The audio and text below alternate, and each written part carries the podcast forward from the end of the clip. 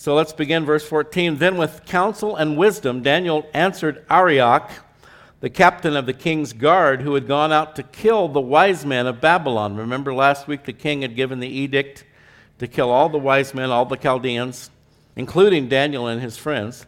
He answered and said to Arioch, the king's captain, Why is the decree from the king so urgent?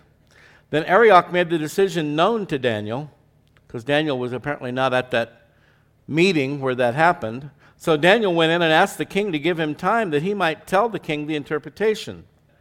Then Daniel went to his house and made the decision known to Hananiah, Mishael, and Azariah, also known as Shadrach, Meshach, and Abednego. That would be their um, Babylonian names. That they might seek mercies from the God of heaven concerning this secret, so that Daniel and his companions might not perish with the rest of the wise men of Babylon. Then the secret was revealed to Daniel in a night vision. So Daniel blessed the God of heaven. Daniel answered and said, Blessed be the name of God forever and ever, for wisdom and might are his, and he changes the times and the seasons. He removes kings and raises up kings. He gives wisdom to the wise and knowledge to those who have understanding. He reveals deep and secret things. He knows what is in the darkness, and light dwells with him.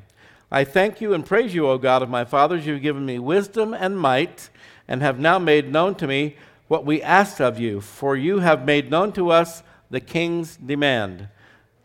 Therefore, Daniel went to Arioch, whom the king had appointed to destroy the wise men of Babylon. He went and said thus to him Do not destroy the wise men of Babylon. Take me before the king, and I will tell the king the interpretation. Then Arioch quickly brought Daniel before the king and said thus to him I have found a man of the captives of Judah whose name was Belteshazzar. That's Daniel's Babylonian name, as you know. Are you able to make known to me the dream which I've seen and its interpretation? Daniel answered in the presence of the king and said, The secret which the king has demanded the wise men, the astrologers, and the magicians, and the soothsayers cannot declare to the king, but there is a God in heaven who reveals secrets, and he has made known to King Nebuchadnezzar what will be in the latter days. Your dream and the visions of your head upon your bed were these. As for you, O king, thoughts came to your mind while on your bed about what would come to pass after this, and he who reveals secrets has made known to you what will be. Let's pray. Father, we lift up this time in your word this morning. Pray that you give us insight into this passage of Scripture. May we continue to learn and grow in the grace and the knowledge of the Lord Jesus Christ, in whose name we pray. Amen. Okay, verse 13. I want to backtrack just to get us up to speed. So the decree went out, remember last week? And they, the king's military people, began killing the wise men, and they sought Daniel and his companions to kill them. So, as I mentioned last week, apparently Daniel and his friends were not a part of this meeting where the king called all the magicians and soothsayers and astrologers and so forth together. They were probably not at that point really welcomed into the inner circle because they most certainly would not have embraced the, the occult practice of the Chaldeans. They had refused the, the choice uh, food that the king ordered for all of the people in his Chaldean college. So they were kind of, they were in, but they weren't totally in. They were kind of on the periphery. But they were still considered part of this caste of the Chaldeans, so they were also, their heads were also on the chopping block, so to speak. And you've probably noticed this, but since the very beginning of human history, Satan has been on a quest to destroy God's people. The first murder, when Cain slew Abel, the two sons of Adam and Eve. And even before that, Satan sought to destroy the human race by seducing Eve and then Adam into sin in the garden. The good news is Satan will never succeed in destroying God's people. Amen. Amen?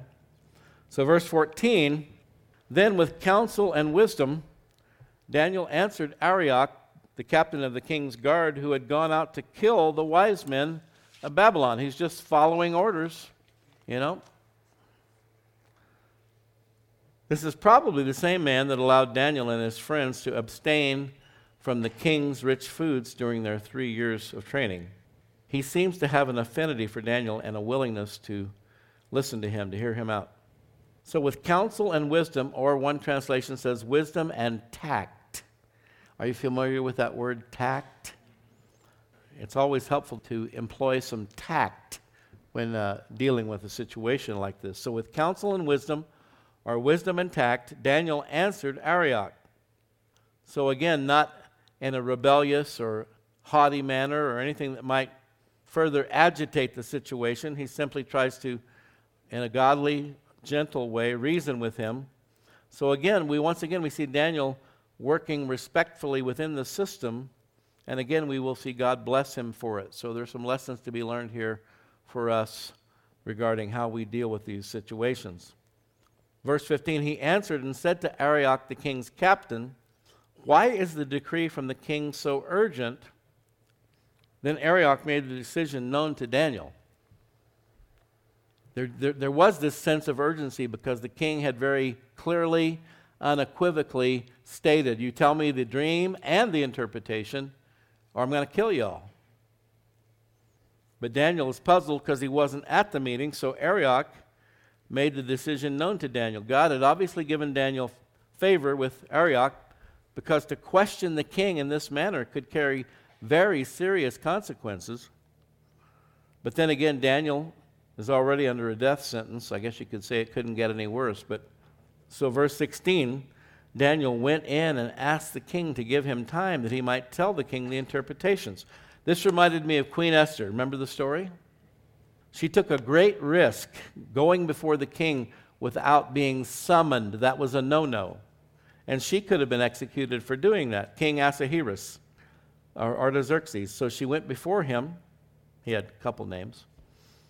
In order to intercede for her people, the Jews. Remember, it was said of Esther, God has placed you in this position for such a time as this. Remember? We see the same thing here with Daniel. And we see the same godly bravery and boldness that he would step out and question the king's edict. But again, a number of lives were at stake here. So he goes in, asks the king to give him time that he might tell the king the interpretation. Whereas Nebuchadnezzar had demanded an immediate response from the Chaldeans on the spot. Remember, that's why he, they couldn't do it, so he issues the edict to have them all slaughtered. But notice again, God grants Daniel favor. The king grants Daniel's request for a little more time. So God can and will give his obedient servants favor in the midst of highly unfavorable circumstances. That's a good thing to know, isn't it? And don't forget that.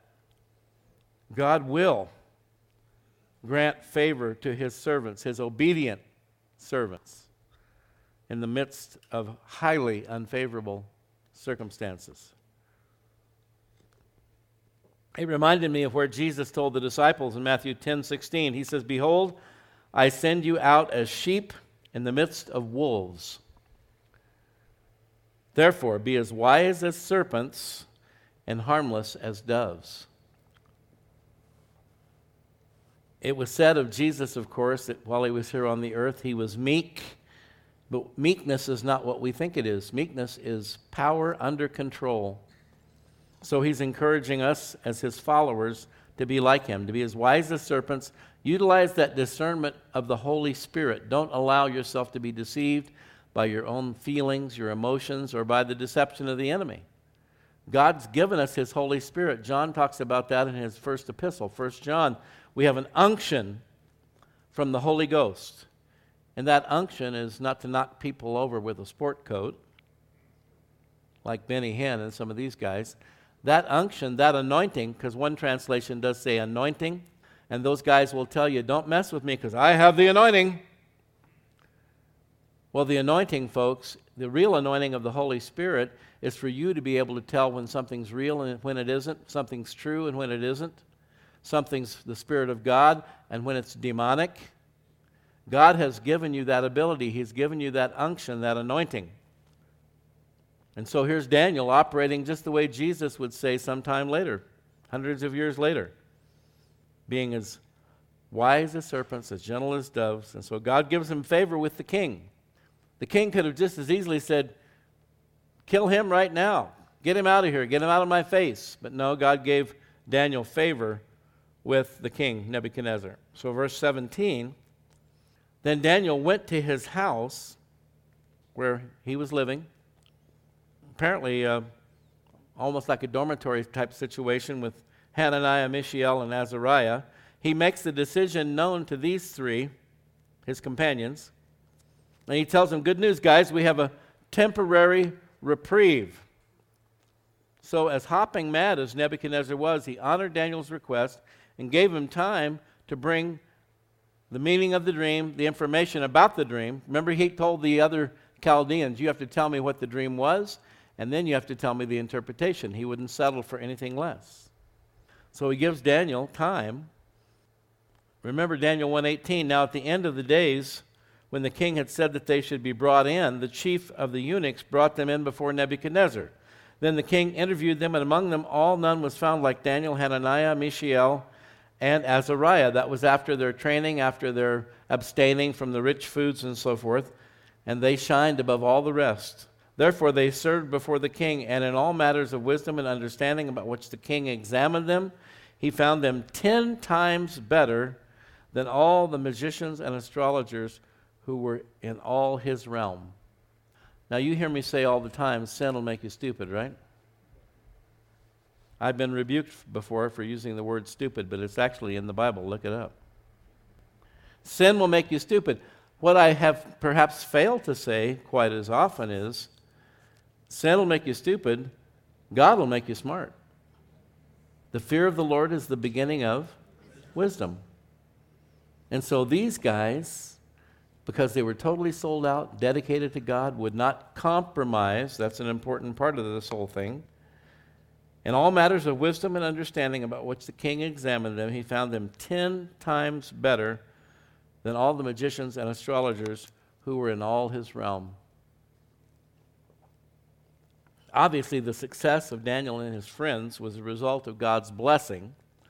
But for their part, again, God does, has a part to play, we have a part to play. They obviously worked and studied very hard. As young men, totally committed, sold out to God, trying to be the best possible witness that they could be, it's without question that they worked hard, studied hard, and they had no idea how important this would be down the road. Verse 18. And so Daniel urges the other three, he urged them that they might seek mercies from the God of heaven concerning this secret, so that Daniel and his companions might not perish with the rest of the wise men of Babylon. Notice something here. He urges them to pray. First, he goes to the king, he gets the temporary reprieve, and this statement here that he makes to the other three shows you that he did not have the information as of yet. He was stepping out in faith. And that's another part of the picture, folks, another piece of the puzzle. God often calls us to step out in faith before we fully know or understand what's going on. Do you remember Abraham? We're told in the book of Genesis, God went to Abraham. He was there in Ur of the Chaldees, the same region where Daniel's story is taking place, only much earlier. God goes to Abraham, who came from a pagan background, by the way, and he tells Abraham, Get up and go to a place that I will show you. You realize when Abraham first packed up and began to move and follow the leading of the Lord, he didn't know where he was going. How many of us would be willing to do that? What if God just told you, get in your car and start driving, and I'll tell you where you're going on the way? That's kind of what it was like for Abraham. And so here Daniel steps out in faith. He doesn't know what the dream is yet, and he doesn't have the interpretation. And so now that he has stepped out in faith and told the king, Give me some time, God will give us the answer. Now he says, hey guys, we got to pray. We got to pray now. Since Daniel was the one with the gift of interpreting dreams, as we saw already earlier on in this book, their job would be to pray, Hananiah, Mishael, Azariah. Their job would be to pray and to intercede. So everybody has a part to play in the body of Christ. A lot of people think that, you know, it's just the pastors and leaders in the church and, you know, our only role is just to show up and sing and listen to the message. Paul makes it clear in 1 Corinthians 12 Every member of the body of Christ has gifts, spiritual gifts, that are being utilized by every believer for the benefit of the entire body of Christ. And so Daniel's counting on his buddies here to join him in prayer and intercession while Daniel waited on God for the dream and its meaning. So it takes everyone in the body working together, exercising his or her spiritual gifts for God's purposes to be accomplished. We have a lot of amazing, faithful, wonderful servants here in this church. When you have opportunity, be sure to thank them, let them know how much you appreciate them the ushers, the greeters, the security people, the cafe workers, the children's ministry, so many people that make it a pleasant place to be on Sunday mornings and other times during the week. He urged them that they might seek mercies from the God of heaven concerning this secret, or, as some translations read, mystery a mystery or a secret in the Bible is something unknown. In this case, the dream and its interpretation. Something unknown but later revealed, containing higher or deeper information. And that's exactly what we see from the Old Testament to the New Testament. You've probably heard this said many times, but Christ is in the Old Testament what? Concealed. Christ is in the New Testament revealed. The word mystery is used 19 times in the New Testament and refers to spiritual truths previously not known, but now revealed by the Holy Spirit to the New Testament writers. Some of these mysteries, the resurrection, we shall not all sleep. 1 Corinthians 15 51, behold, I tell you a mystery, writes Paul, a mystery. We shall not all sleep this is actually speaking of the rapture of the church. We shall not all sleep, but we shall all be changed. We will all receive new, immortal, imperishable, glorified, eternal bodies. But where he says we shall not all sleep, that mystery is the rapture of the church. That some will be alive when the rapture occurs and will never undergo physical death. It'd be great to be a part of that group. I hope and pray that we are, but if not, it's okay. It's all up to God, right? But that is one of the mysteries revealed in the New Testament, the rapture of the church. And yet we have many today in various branches of the church denying the rapture outright. And yet Paul says that's one of the mysteries in the New Testament. The rapture, the second coming. Colossians 1:27 to them the saints God willed to make known what are the riches of the glory of this mystery among the Gentiles, which is Christ in you, the hope of glory. So we have a couple of mysteries here. One, that the Gentiles would be included in the salvation God offers to the world through Jesus Christ. Remember how shocked the apostles were when Gentiles started getting saved and filled with the Holy Spirit? They didn't even think the Samaritans could be saved because they were half breeds. The Samaritans were half Jew and half Assyrian. And there was bad blood between the Jews and the Samaritans. But the mystery was God so loved the world, John 3:16. And then the other mystery here, Christ in you. See, the Old Testament believers didn't have that. God dealt with the Old Testament believers under the Old Covenant primarily as a group, not individually. Now, you'd have certain individuals where we'd read about in the Old Testament, the Spirit of God would come upon them, like a Samson, like a Saul. Believe it or not, even Saul at one time had the Holy Spirit come upon him. He prophesied. But as a whole, they did not have that indwelling presence of the Spirit of God like we do as New Testament believers. This is another mystery revealed in the New Testament Christ in you the hope of glory. And if you ever start to feel like maybe that hope of glory is fading in your heart and mind, I encourage you, draw near to the Lord. Get close to God. Get close to Jesus, and He will renew and restore that hope. The world works hard to take that hope away from you. The devil, the three enemies of our faith the world, the flesh, hello, and the devil. They're constantly fighting us, mitigating against us to steal our joy, to steal our peace, to steal our hope. Christ in you, don't forget that. And He wants to be in you just as much as you will allow Him to be. The New Testament says, don't grieve the Holy Spirit.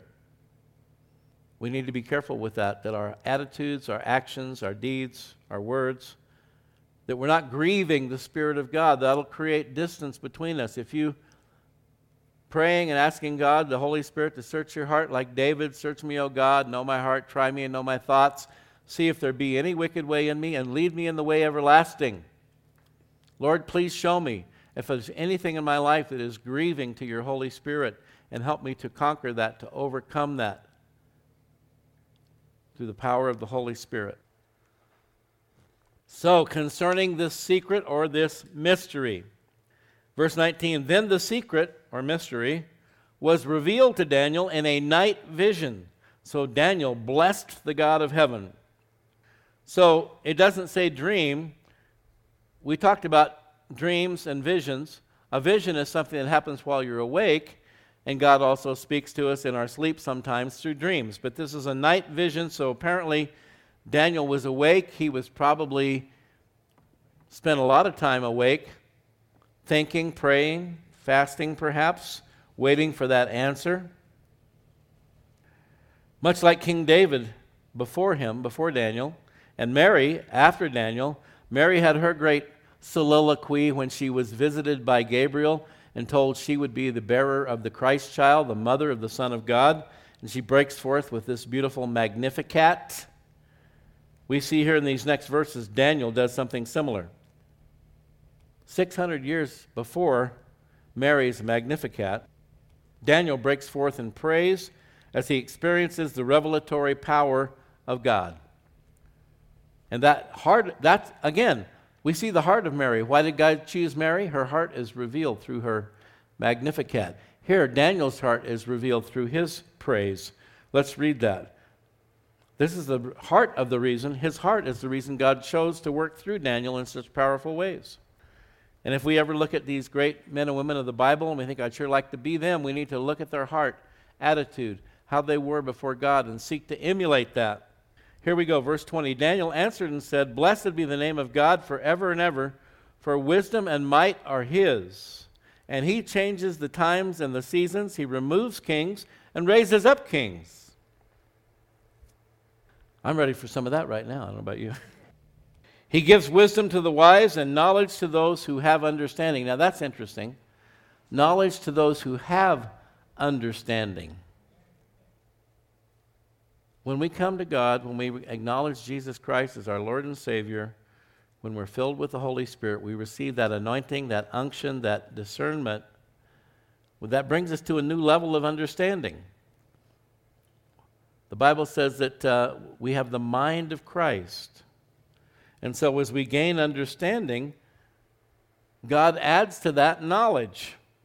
He gives wisdom to the wisdom to the wise. Isn't that interesting? What's the wisest thing you could ever do?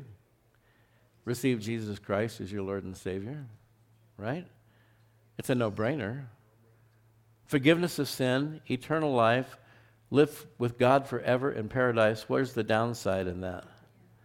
So that's a wise move. And once you make that initial wise move, then God begins to add to that more and more of His wisdom. And we gain understanding when we become indwelt by the Spirit of God. And then he adds to that understanding knowledge as we seek his face, as we are faithful. Just like we're doing here every Sunday morning, studying the Word of God together. You're doing it at home on your own. God adds to our understanding knowledge. Verse 22 He reveals deep and secret things. He knows what is in the darkness, and light dwells with him. I thank you and praise you, O God of my fathers You've given me wisdom and might, and have now made known to me what we asked of you, for you have made known to us the king's demand. Notice two things here in this soliloquy of Daniel's, this praise, this magnificat, if you will. He acknowledges God as the source. He doesn't take any credit for it. And he says we, so he's also acknowledging the part that his friends have played. He's not a lone ranger. He's not taking any glory, any credit. God, you did this, and we as a group thank you and praise you for what you've done. Verse 24 Therefore, Daniel went to Arioch, whom the king had appointed to destroy the wise men of Babylon. He went and said thus to him Do not destroy the wise men of Babylon. Take me before the king, and I will tell the king the interpretation. So Daniel exhibits absolute confidence because his confidence is in the reliability and faithfulness of God. And sometimes we call this holy boldness, right? It's not a boldness of, of his own, it's a holy boldness because it is rooted and centered and grounded in God. So Arioch quickly brought Daniel before the king and said to him, I have found a man of the captives of Judah who will make known to the king the interpretation. Now, it's interesting here because remember, Daniel had already gone before the, before the king and asked for some extra time to come up with the dream and the interpretation. Arioch makes it sound like he found him. I found the guy, here he is. So, nobody is immune from a little bit of uh, pandering and political manipulation, right? He brings him, quickly brings Daniel before the king. I've found the man, I got him. Uh, yeah, I think we've already met. Daniel had already spoken to the king regarding the dream and its interpretation, who will make known to the king the interpretation. Notice Arioch's confidence here. He doesn't say he might be able to do it. Let's keep our fingers crossed. This guy, Arioch, he also has absolute confidence in Daniel. That's very interesting. Not who might do it, but will do it. So that says a lot about Daniel's integrity and his witness before this man we assume to be a pagan there in the land of Babylon. Verse 26 The king answered and said to Daniel, whose name was Belteshazzar, Are you able to make known to me the dream which I have seen and its interpretation? Now, obviously, Daniel was known to the king by his Babylonian name, so Daniel actually throws that name in here in verse 26. Daniel, whose name was Belteshazzar. Make sure we know we got the right guy here. Remember what that name means? May Bel protect your life. Remember when they used to call the phone company Ma Bell? Huh, interesting, huh? Anyway, it's not Bel that protects Daniel's life, it's Yahweh, Jehovah God. But he includes this name in his narrative. And the king says, Are you able to make known to me the dream which I have seen and its interpretation? Because that's the requirement. The king knew if someone could actually tell him the content of the dream, chances are he is giving a true interpretation. Daniel replied, No wise man, enchanter, magician, or diviner can explain to the king the mystery he has asked about.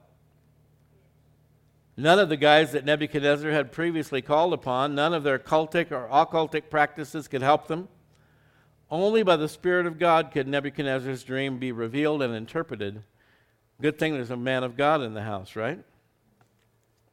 Daniel goes on. I wonder if the king was getting a little nervous. Same old runaround, same old routine. Oh, no man can do that. But then Daniel continues.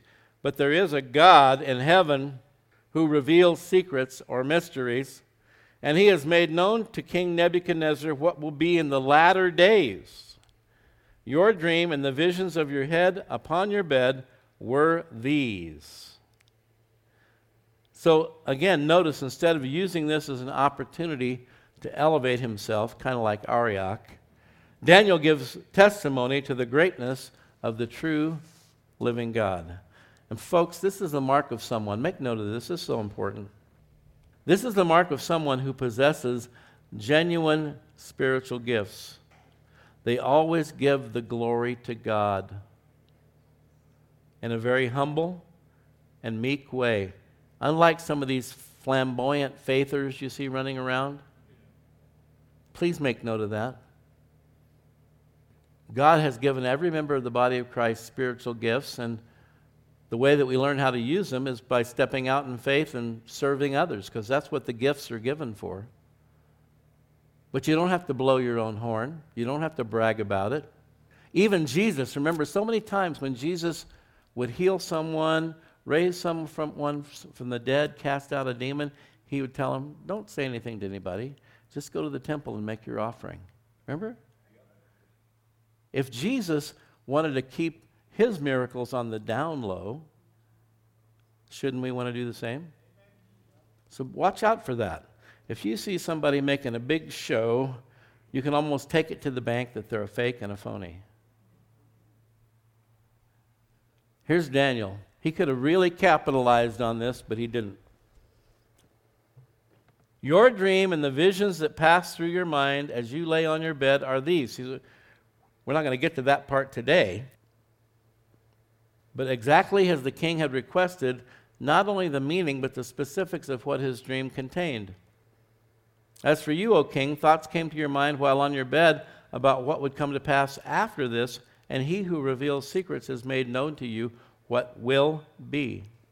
So during Nebuchadnezzar's restless, sleepless nights, Daniel says, thoughts came to your mind while on your bed, what would come to pass after this, or one translation says, things to come.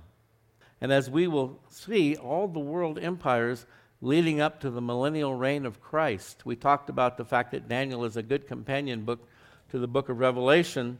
And in Nebuchadnezzar's dream, God actually reveals to him all the major empires of world history in advance. And Daniel's going to explain it all to him. How incredible that God would reveal his entire plan for the human history from the time of Nebuchadnezzar to the very end when the Messiah would come again and establish his everlasting rule upon the earth. How amazing that God would bring Daniel and his friends in chains. Listen to this now. Think about this. How amazing that God would bring Daniel and his friends in chains from Judah just so that they could be used to lead the king of Babylon into a relationship with the king of the universe. Because the end result will be Nebuchadnezzar recognizes, acknowledges that the God of Daniel, Hananiah, Azariah, Mishael is the one true God. But how did that happen? Because these young men were taken captive and dragged from their home in Israel to Babylon. I was reminded of Joseph, whose brothers threw him in a pit, sold him into slavery, gets to Egypt, becomes the slave of Potiphar. Potiphar's wife tries to seduce him. And when he doesn't take the bait, she claims, Wow, this sounds like the Me Too movement. when he doesn't take the bait, see the. Solomon said, There's nothing new under the sun. So she falsely accuses Joseph of raping her, assaulting her, sexual harassment. He gets, winds up in prison. But you know what? You can't keep a godly man down. And Joseph eventually rises up to be number two under Pharaoh. But he encounters his brothers years later. Remember, they have the famine in Canaan. The brothers come down to Egypt because they heard Egypt's got grain and we need grain. Wonder where we're going to have to go to get our grain. Egypt? Iran? So they go down and they don't recognize Joseph. I mean, he's middle aged now. Probably got one of those Egyptian looking goatees going on and all that stuff. Probably kind of filled out, muscular, you know. They don't recognize him, but he recognizes them. Anyway, ultimately, when he makes himself known to them, they're scared to death that he's going to have them all executed because they know they deserve it. Genesis 50 20. Joseph tells them, his brothers, As for you, you meant evil against me. And yes, they did. In fact, they wanted to kill him, but they settled for just selling him to the Ishmaelites, who then took him to Egypt and sold him again. As for you, you meant evil against me, but God meant it for good. Listen to this. If you had been in Joseph's position, taken by your brothers and thrown into a hole, sold to the Ishmaelites, taken to Egypt, sold to Potiphar, wrongly accused of rape, imprisoned for like 20 years, would you be sitting there thinking, oh, I know God means this for good? But you know what? There's no evidence in the book of Genesis that Joseph ever got mad at God, ever blamed God. No matter what situation he was in, he was at peace with his God. And he says to his brothers, As for you, you meant evil against me, but God meant it for good in order to bring it about as it is to this day to save many people alive. Joseph saw God's hand of providence, God's plan, the long term plan. God knew before Joseph was ever sold into slavery that the time would come when the very existence of the founding members of the nation of Israel, Jacob and his sons and their wives and children that would grow from 70 people 400 years to 2 million. God knew there was going to be that famine and that they were their lives would be at risk and all that happened to put Joseph in the place where he could provide food for his family. And Joseph saw that. Even as a young man, I experienced that. I've shared my story about the passing of my parents, becoming an orphan at the age of 17, moving in with my aunt and uncle to California. But along the way, I saw God's hand in all that. I knew my life was headed in the wrong direction. I knew that if I was left to pursue my own desires, my own goals, that it wouldn't be what God wanted for my life. And so He went to great lengths to direct my life in the direction He wanted it to go. So I was never mad at God, never bitter at God. Certainly I was sad. Every once in a while, I still feel a little sad that I never got to spend much time with my parents on this planet. But I've never doubted that God's ways are beyond our ways, beyond our understanding, and He had a plan for my life, and He brought it to pass. Maybe not the way that I would like for Him to have done it, but He did it. God is faithful to take the things in our lives that appear to us to be bad, to be evil, like Daniel and his friends being taken into captivity. And He's faithful to take those things, just like Joseph told his brothers, What you intended for evil, God intended for good. You meant evil against me, but God meant it for good. Keep that in mind, folks. As a believer, you're living a life in a no lose situation. No matter what the source of the trouble is, God will take it and turn it into something good for His glory as we are yielded and submitted to Him. Let's stand. As we go to prayer, if you have a prayer request this morning, please raise your hand. Always lots of hands, and that's good. I like that. God likes that. He, he loves for us to call upon Him. The Bible says we have not because we ask not, but if we ask, if we seek, if we knock, God will hear our prayers. He will answer our prayers. He loves to hear from us. Just like you love your kids and you want the best for them, He wants the best for us. Father God, I lift up each one this morning who has raised a hand. Lord, there might even be some who didn't raise a hand, but they do really need prayer. I just lift up each and every one in this room today. Lord, we pray for encouragement, for strength, for patience, for endurance. Lord, we know that a lot of this has to do with the fruit of the Spirit, Lord. So help us to live a life that will enable you to cause the fruit of your Holy Spirit to grow up inside of us and to manifest itself outwardly as we walk with you, Lord, that we could be those who exhibit the love, the joy, the peace, the faithfulness, the gentleness, self control, Lord, all the fruits of the Spirit. But I pray, Lord, today for those who are discouraged, downhearted, depressed, have anxiety. Lord, you said you came to set the captives free, you came to heal the brokenhearted. Lord, I pray for healing, for deliverance for everyone who is struggling with mental, spiritual, and emotional issues, God. Help us to lean in, to draw near to you. Lord, your word says, if we draw near to you, you'll draw near to us. Lord, help us to win that battle. We talked about it this morning against the world, the flesh, the devil. Lord, your word says that we're more than conquerors through him who loved us. Lord, we are more than conquerors through our Lord and Savior Jesus Christ. We have the victory in Jesus. Help us to remember that at all times, to take hold of that victory and not allow the devil to snatch it away from us. So we do pray for healing, Lord, for the, the mind, the emotions, the feelings. Lord, we know they can be so deceptive. Your word tells us the heart is deceitfully wicked above all things. Who can know it? You know the heart, and you're able to take our heart our dark, black, wicked heart and to make it white as snow. We ask you to do that today, Lord, for those struggling in that area, for those with relationship issues, whether it be marriage, friendship, work related, neighborhood, uh, other family members, relatives. Lord, we know that those uh, can be very difficult, tricky waters to navigate. Give us wisdom as we interact with our loved ones, our family, our friends, our brothers and sisters in Christ. And we pray for healing of damaged or broken relationships, Father. Lord, we know that that's your desire, that's your goal, that you're a God of healing and restoration, reconciliation. We pray that you'd help us to be the first ones to initiate, to, to initiate reconciliation and forgiveness. Lord, even if we feel like we haven't done anything wrong, we can humble ourselves and make the first move and do the right thing. Help us to do that. We pray that those relationships would be repaired for your glory. Pray for financial issues, Lord, that those who are struggling, we're living in perilous times, perilous economic times. Give us an extra measure of wisdom on how to navigate through this time of financial instability. To be good stewards, Lord, to be careful, to be watchful.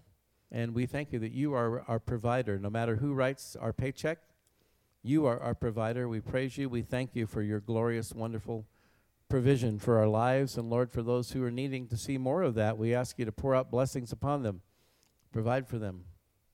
Whether it is the need for a job or a better job or whatever it might be, Father, we ask for provision. You promise that you would take care of us if we would seek first your kingdom and your righteousness. All these things would be added unto us. So we thank you. We praise you here today. We give you glory and honor. We thank you for your word. We thank you so much, God. Ask you to receive now our final offering of praise in Jesus' name. Amen.